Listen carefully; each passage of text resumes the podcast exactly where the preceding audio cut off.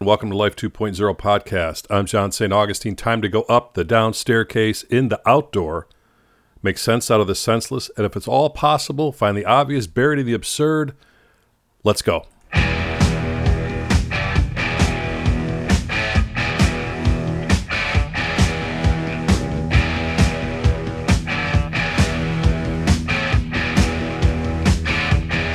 Welcome back to the show. Glad to have you joining me from anywhere and everywhere around planet Earth due to this thing called the altogether now internet. You know, this is uh, this particular show is a, a kind of a mashup of a, of a bunch of things that have been going on this past week, plus Father's Day, which is tomorrow.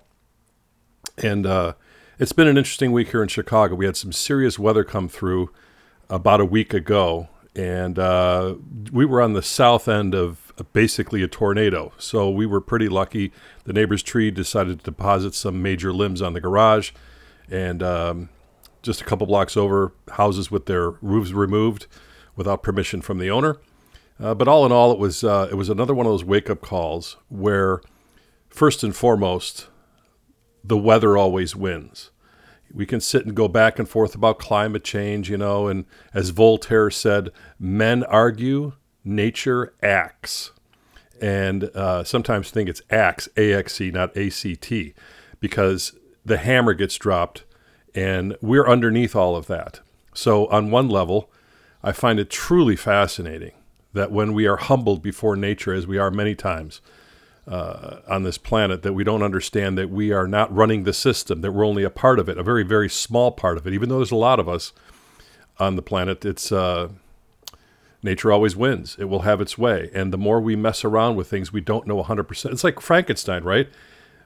Frankenstein thought it was a great idea to create a monster, and to put all these pieces together and play God. Well, sometimes it doesn't work out the way you think it should. Got some pretty good movies, though, back in the day, but the bottom line is we're messing around with stuff we don't totally know about. With all our scientific knowledge and ability and all the stuff that goes along with it and the technology, the bottom line is uh, nature wins and it will win. And we're messing around with the thermostat of the planet, and basically we're all about 8, 10, or 11 years old, somewhere in there. That nice, because you know, when you read the headlines or you look at the headlines, I don't know if anybody reads them anymore, but you hear the headlines, you start to see that it's really adolescent behavior in grown ups for the most part. So much of what runs through uh, my ears on a, on a, somewhat regular basis, I can't avoid the news. Something always catches me. And, you know, th- these hearings are going on about January 6th and who said who and who was calling who names, and uh, it's just it's violent because there's violence involved, but the uh, impetus or the the actionary pieces are are adolescent. If you don't like something, you, it sometimes you got to grow up, and I find all of it. The more I pull back and further away from it, I get the clearer it all gets, and the less I want to be any part of it, because life is too short. And by the way, in full disclosure, you may hear some sounds, extracurricular sounds on this show. It's just too nice of a day to shut everything down and, and uh, kind of go the soundproof route in the studio. So you may hear some mourning doves. Somewhere they're still removing branches not far away from here. You may hear some of the equipment doing that. But I figure I'm going to leave it all open and go raw here. We'll go right out of the gate raw. But back to this whole thing about uh, human behavior and things like that. Um, I have to keep in mind, and I and I do this on a somewhat regular basis, and I make it part of almost every show I do. Uh, whether it's this program or tomorrow, as, as uh, many of you know, I do a show with Jennifer Weigel on Sundays at noon Chicago time. It airs in Washington D.C. on WCRW 1190. It's also online at www.newworldradio.com, so you can go online and click in at noon, and there's Jennifer and I yakking away at doing things and I know tomorrow we're going to be talking about our dads, among other things, but it's all about perspective, the whole shooting match. And so it's like, to me, if you slide everything under a microscope, you lose that perspective. And everything that goes on in the world seems to be, because of the amount of technology we have and the outlets we have and the immediacy of it, it's all under a microscope all the time. And I think that distorts things to a greater or lesser degree. So um, I'm starting to use the telescope rather than a microscope. I want to see, I'm, distance myself from a lot of this stuff, mostly because there's not a damn thing I can do about it except get pissed off across the board. So I think we need to find places and spaces and people where we can remove ourselves from that a little bit. And to that end, I had a great time yesterday at an open house at Belding Grammar School, where I graduated back June of 1973. Basically, a tadpole at that point, human-like tadpole. I look at the pictures, I can't even believe it's me. But we had an open house there, and it was. Um, it, it, I'm still processing it. I've not been back to that school in that capacity in 49 years. So there's the first part, right? Next year in 2023, it will be 50 years, half a century that I graduated from grammar school. And my mind can't grasp that.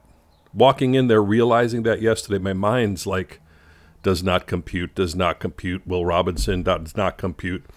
And I, I kind of was in a haze after that. I, I mean, it was great. I, there's some folks that I saw that were there, and my friend Kim, who put the whole thing on, and Mr. Wright, who's the gym teacher. His first year there was my last year there, so it kind of overlapped a little bit. And he looks fantastic at 82. It's amazing.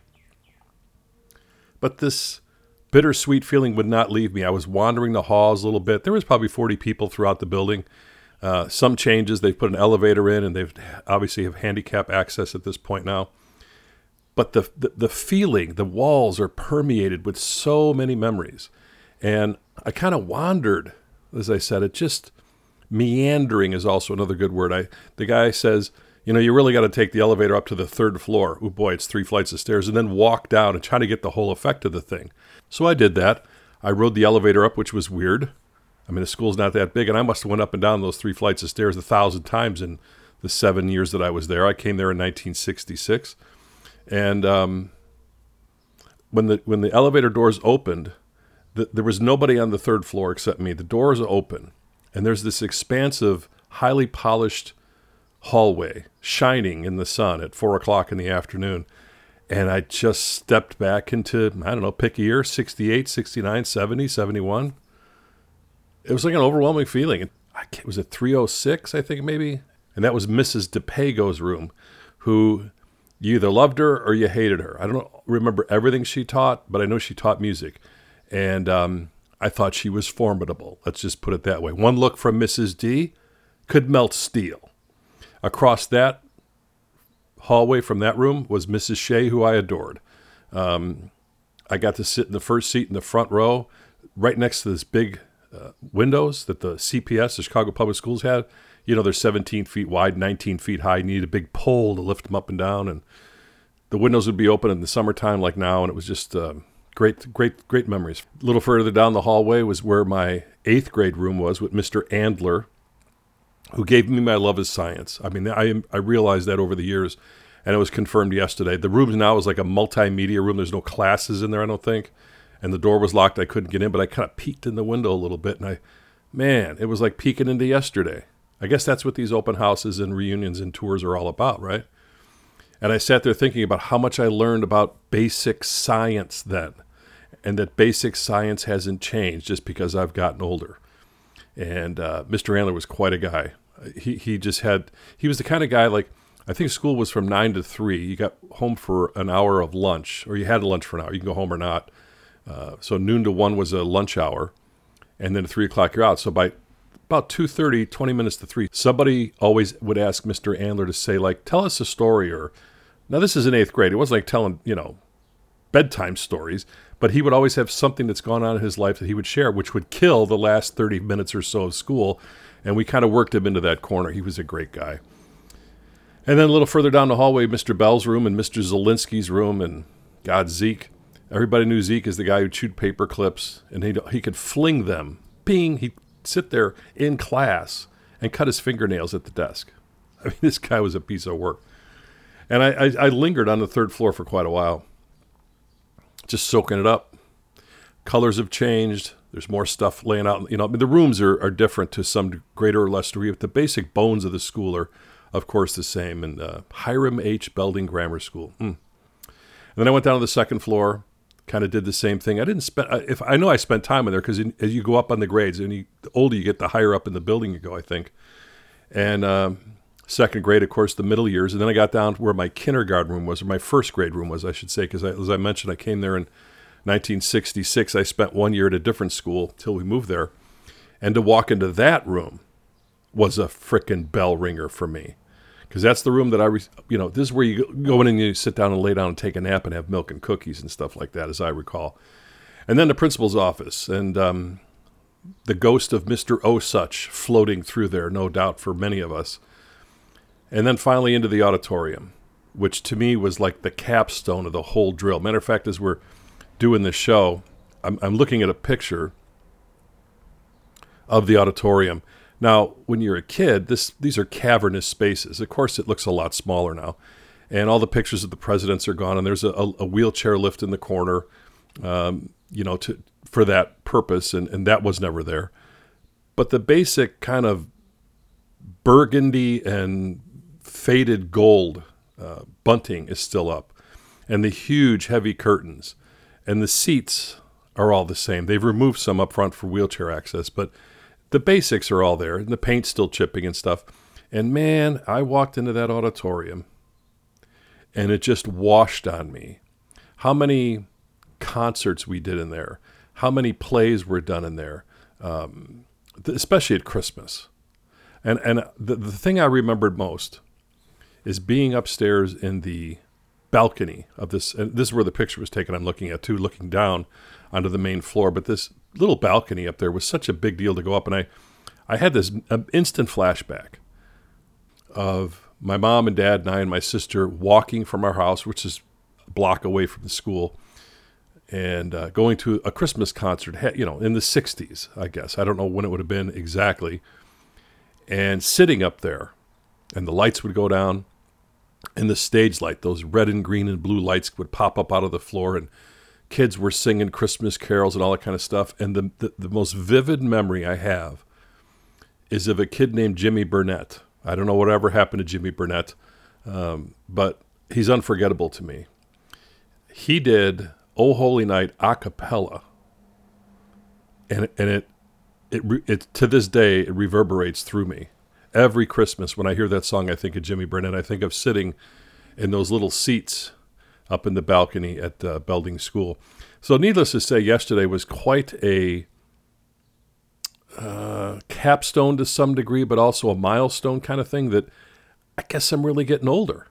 I guess this is really happening. I mean, when you start thinking you've been out of grammar school for half a century, I mean, shit's getting real. You know what I'm saying? And I know that some of you are listening are much younger than me, and some of you listening are much older than me. And so you kind of if you're younger than me, you're headed this way, and if you're older than me, you've already been here. And to me, those things are uh, they're profound. They mark the time of our lives, and these places, spaces, and people are kind of the yard markers for that for me. So after that, I walked outside and and I just stood staring at this playground that was home for thousands of kids over the years. When I was there, it was uh, totally non-compliant to any kind of uh, lawsuits, but nobody cared. If you got hurt, you just got it taken care of. You didn't sue people, you just got hurt. It was okay. And yeah, we got picked on and we picked on each other, but we built character out of that and we stood up for each other even when we didn't want to sometimes. But the memories from that place just flooded again. It was really, really overwhelming to me. I mean, uh, I was not prepared for that. And so, connected to all of that, of course, is my dad. Because I must have had six or seven people from that tour, that open house, come up and see my name and go, oh my gosh, I remember the haunted house that your dad had every year. When four or five, six people do that, you know, I, I that really warmed me. And my dad had many faces. You know, he was a, a son, he was, of course, a father, he was a banker, he was a friend to many people, and um, he was Dracula for the most part from, you know, late September through October 31st. And to know he enjoyed that so much and to know he's remembered that way by so many, that just really, really made my day. We started talking about how it all started, and, and my dad, when he was a kid, uh, loved all the horror movies and stuff, grew up in the 50s, sci fi, stuff like that, and uh, had built little, you know, spook houses and stuff when he was younger. And when he bought this massive house at 4200 Berteau Street in Chicago, this big Victorian type house. One of the reasons my mom said is because the basement and the basement was perfect to build a haunted house. Now the upper levels were pretty good too. We had A nice fireplace, and my sister and I had our own rooms on the third floor, and it was, you know, it was great. But the basement was the selling point. And she said he walked in, there was nothing down there, and he thought, boy, could I build some some serious shit down here. So that's why he bought the house. I believe in 1966 he paid about 18 grand for the place, and the last time it sold was about 3.4 million dollars fascinating to me. And you wonder about inflation, how things change. We do it to ourselves, but that's a whole different show. And I have such vivid memories of him uh, working on that haunted house. Couldn't wait to get home from school, whether it was grammar school or high school, to see what my cousins and my dad had built. And every year it got bigger and bigger and bigger. And finally, after about five years of this at that house, somebody from the Tribune of the Sun Times, I don't recall which newspaper in Chicago, came out and did a story. Why are all these people waiting in line two blocks to go into this guy's basement? And uh, he, that was it. You might as well give him a, you know, an Oscar, an Academy Award for it because it was, he never did it for that reason, but it got recognized and that was really important to him. And they, you know, held back on nothing. Back then, long before all these things that are going on now, you know, you got to pay 40 bucks to get in to get the shit scared out of you, Stateville prisons haunted, when all these, these high end haunted houses, what my dad was doing in the 60s and 70s, and maybe one other one in the Chicago area called Amlings was a big deal. That was about it. There wasn't a lot of that going on. It became a business later. And they would take cardboard boxes and build these mazes and the the basement wasn't that big, but because of the mazes, it felt like you were walking forever. Uh, but the, so many memories, and the, the big one was the the uh, laboratory. The first thing you walked into, my dad was, you know, he wasn't dressed like Count Dracula. He was Count Dracula. My mom made sure of that. He actually went to his dentist and had fangs made. I mean, who does that? My dad did that, and my mom would get the bone white makeup on his face and the black under the eyes, and she took some old curtains that were in my room once that were black I don't know. I think I had black curtains just to keep the the, the, the sun out because we were facing the uh, the east, and it would kind of wake you up early if you get my drift. Which is probably the reason I get up at five o'clock most days. And she made a cape out of that curtain for him. It's just it's, uh, unbelievable. And when you walked in, there was Frankenstein and Frankenstein's monster, and then various, you know, ghouls, demons, and other assorted uh, scary things in the, all the maze and at the end, you got to where the werewolf was, or the wolfman. There is a difference. Go look it up. Where the werewolf was. And it was my cousin Rich, the Sarge, who just came back from Vietnam and needed something to do. And so he became the werewolf and he did the same thing, you know, the spirit gum on the face and the hair. And I mean, it take him two hours to get ready for, you know, the, the, the whole wolfy thing. And then the best part was he was up against the corner and they had these plastic chains on his wrist. And of course, he looked like he's chained up to the wall. He won't get you. Wrong. He would break the chains easily, come out and scare the shit out of people. Up the stairs, they go into the house. This went on for 20 years. So I'm not surprised that people remember that and waiting in line, whether it's pouring rain or nice out. And Halloween was a serious event at our place. And so much so that, you know, these years later, it, I have in my studio here, I, I all kind of Halloween stuff, and and uh, it's just a, it's a holdover. a matter of fact, years after my dad had passed, I went back to that house where we lived. It's now been sold two or three times, and I went there on Halloween, probably in 2008, somewhere around there, and knocked on the door at Halloween. The guy's like, "You're a little big for uh, trick or treat, aren't you, son?" I'm like, you know, told him about the house. He knew because this, you know, neighbors had talked about this this Halloween thing, and so he let me come into the house and went to the basement, and sure enough, up in the rafters in the back corner of this little tool shed that was built into the into the basement, there was still some paperwork there from the haunted house, and so I grabbed that and I have that, and it's it's uh, it's very very cool. So you know, you go through your life, and my dad. Uh, I don't think ever thought he'd be known as the guy that scared everybody at Halloween. He just did it because he enjoyed it and decades after he's been gone, you know, to hear people talk about it just was uh, was a very good thing. You know, whenever I get around Father's Day, I don't think I mean I'm a dad. I have two kids. They're grown. They're in their 30s and doing well and love them and but they don't need me like I need them. The roles have reversed. You know, when it was when I when they were little, they needed me, and I was busy and doing my thing, and you know, uh, I needed them and took care of them and, and provided for them. But now it's different because they don't need me in the way they used to. And it always dawns on me, especially on Father's Day, that my kids have never known their life without me. But I know my life without them before they got here, right? But I know my life without my father and mother. They don't know that yet. And that's where the most of the growth has come for me after my folks passed away. And I always think about the things my dad told me. The longer he's been gone, the more sense they make while he was here when he said them. It's it's just again goes back to this perspective thing. So interesting guy, you know. I mean, like everybody went through the ringer and and and came out the other side and did the best he could with what he had. And I think the the biggest challenge I've ever had with my dad, and I, I think I'm saying this for a couple reasons. One is, for years I didn't talk about it, and if I can talk about it and somebody listening gets value from it, then it's worth me talking about it. Uh, my mom was an alcoholic, and she was an alcoholic in the way that you know uh, it got worse over time, not better, because that's how alcoholism is. And you always, at least when I was a kid, thought it might just get better somehow. And even though they were, you know, they provided and we never went hungry and uh, there was no nothing like beatings or anything like that, no major violence. It was very debilitating to see this disintegration of my mom and dad. My dad was her enabler. He made sure her drink was never half empty. And I think he did it because it made her happy, even though it was not the best way to be happy.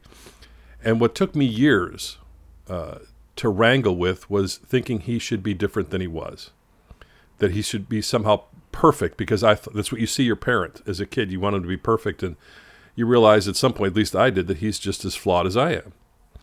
And when I came to that realization, it was a huge weight off me and him. Now, he was gone uh, in 2002. My mom died in 97. So they've been gone quite a while.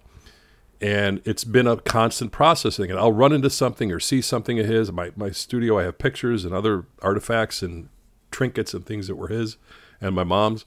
And I think of those lessons. And to me, so much of life is about evolving past where you used to be.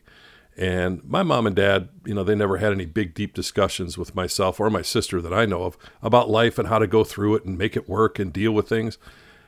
And because they didn't do that, I made sure that I had those questions and answers and conversations with my kids because I didn't have it and I needed it.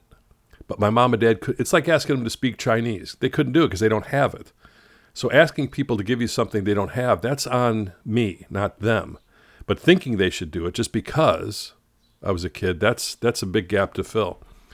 So it took me a long time to get to the point where I was, oh my gosh, he's just a guy doing the best he can. I may not like it, I may not agree with it, I don't have to support it, but that's the deal. And expectation and reality rarely line up.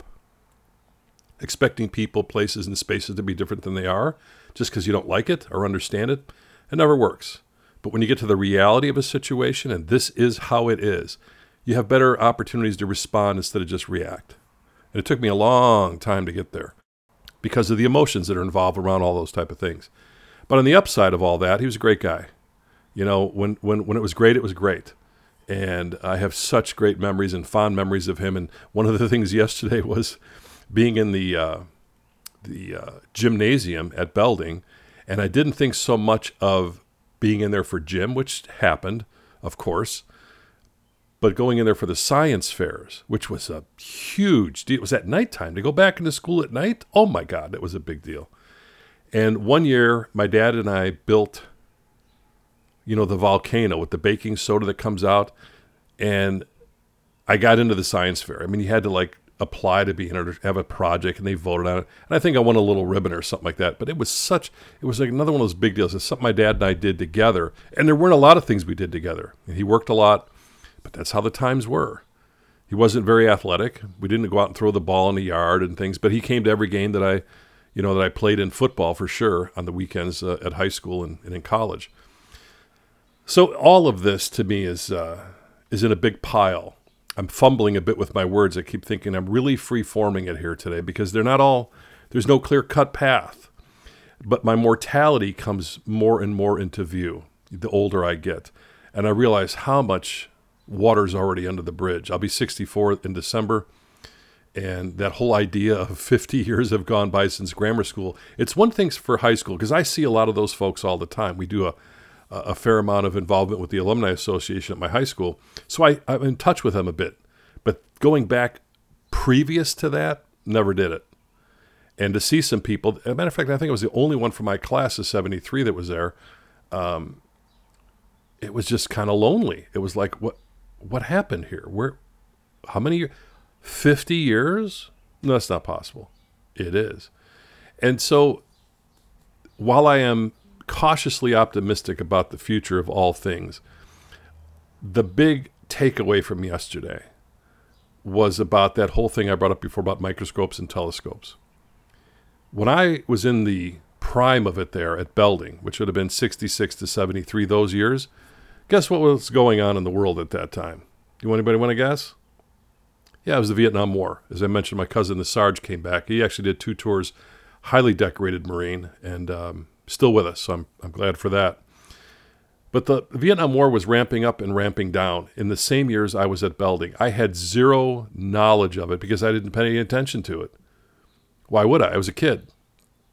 I do have memories of the 68 Democratic National Convention for a lot of different reasons and stuff I happened to see on TV. I remember when the body bags were first shown on the news and my mom was crying.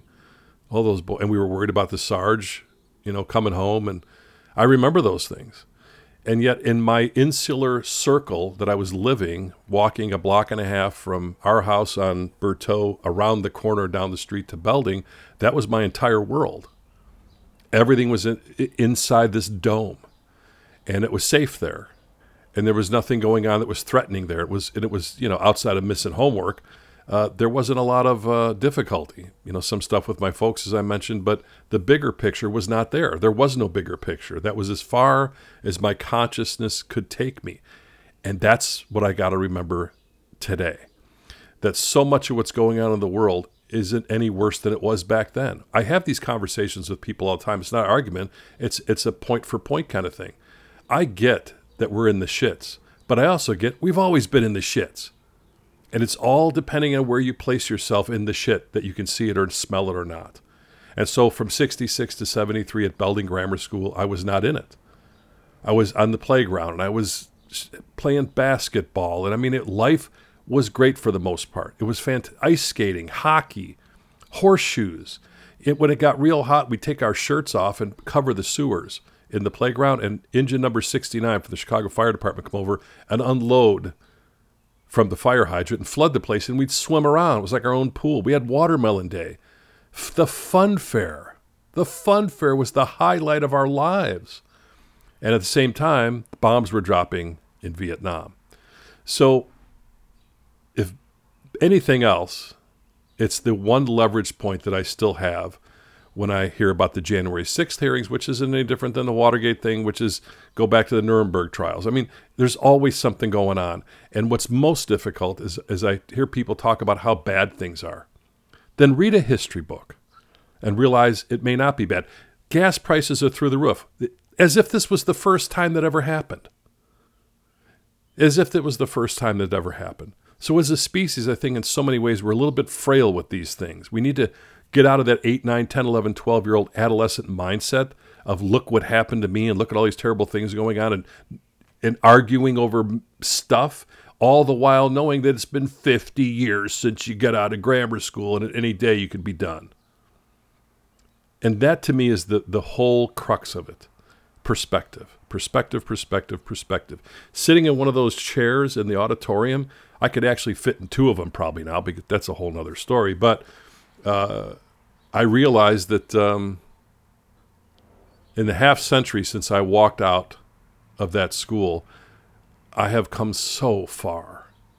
And yet, right back there in a circle to some degree. I mean, the, the things I imagined for myself as a young kid, some of it's come so vibrantly true, I can't even believe it. And I don't know how it happened. I'm just glad that it did. I'm, let me, case in point. I think there's a certain bit of magic in life if you see it that way.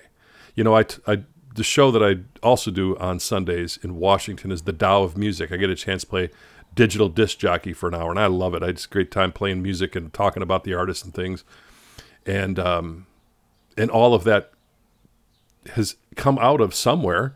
I mean, I didn't grow up thinking, "Gee, I want to be on the radio," and I've ended up on the radio for 25 years and working with Oprah Winfrey and Dr. Oz and building satellite networks and and my own radio show, and I don't know where all that came from, except for the fact that I knew that I wanted to lend my voice to the world and add to the, the narrative that we live by, or should be living by, in my opinion.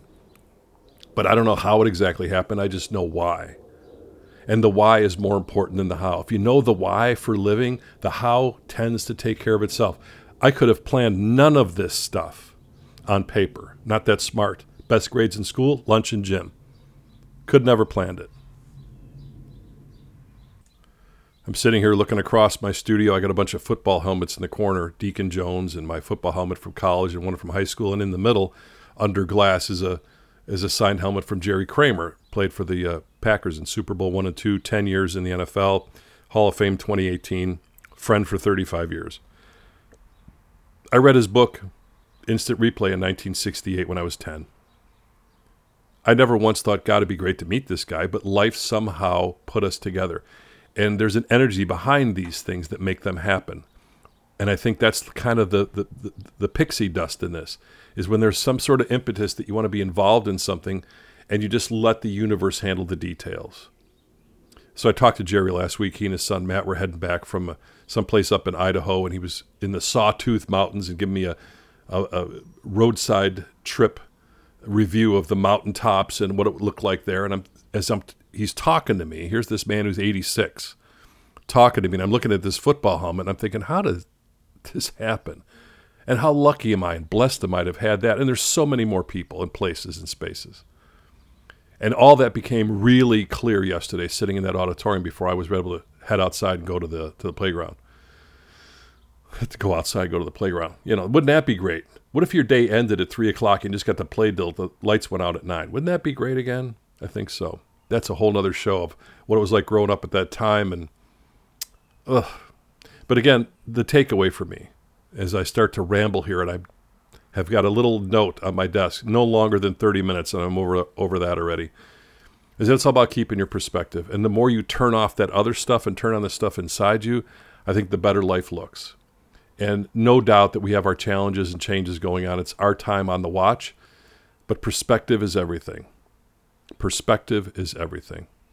My thanks to the Life 2.0 subscribers who allow me to uh, take the time out of my week to do this. I really, really, truly appreciate it. I hope you found some value in this. Until next time, safe travels. Happy Father's Day.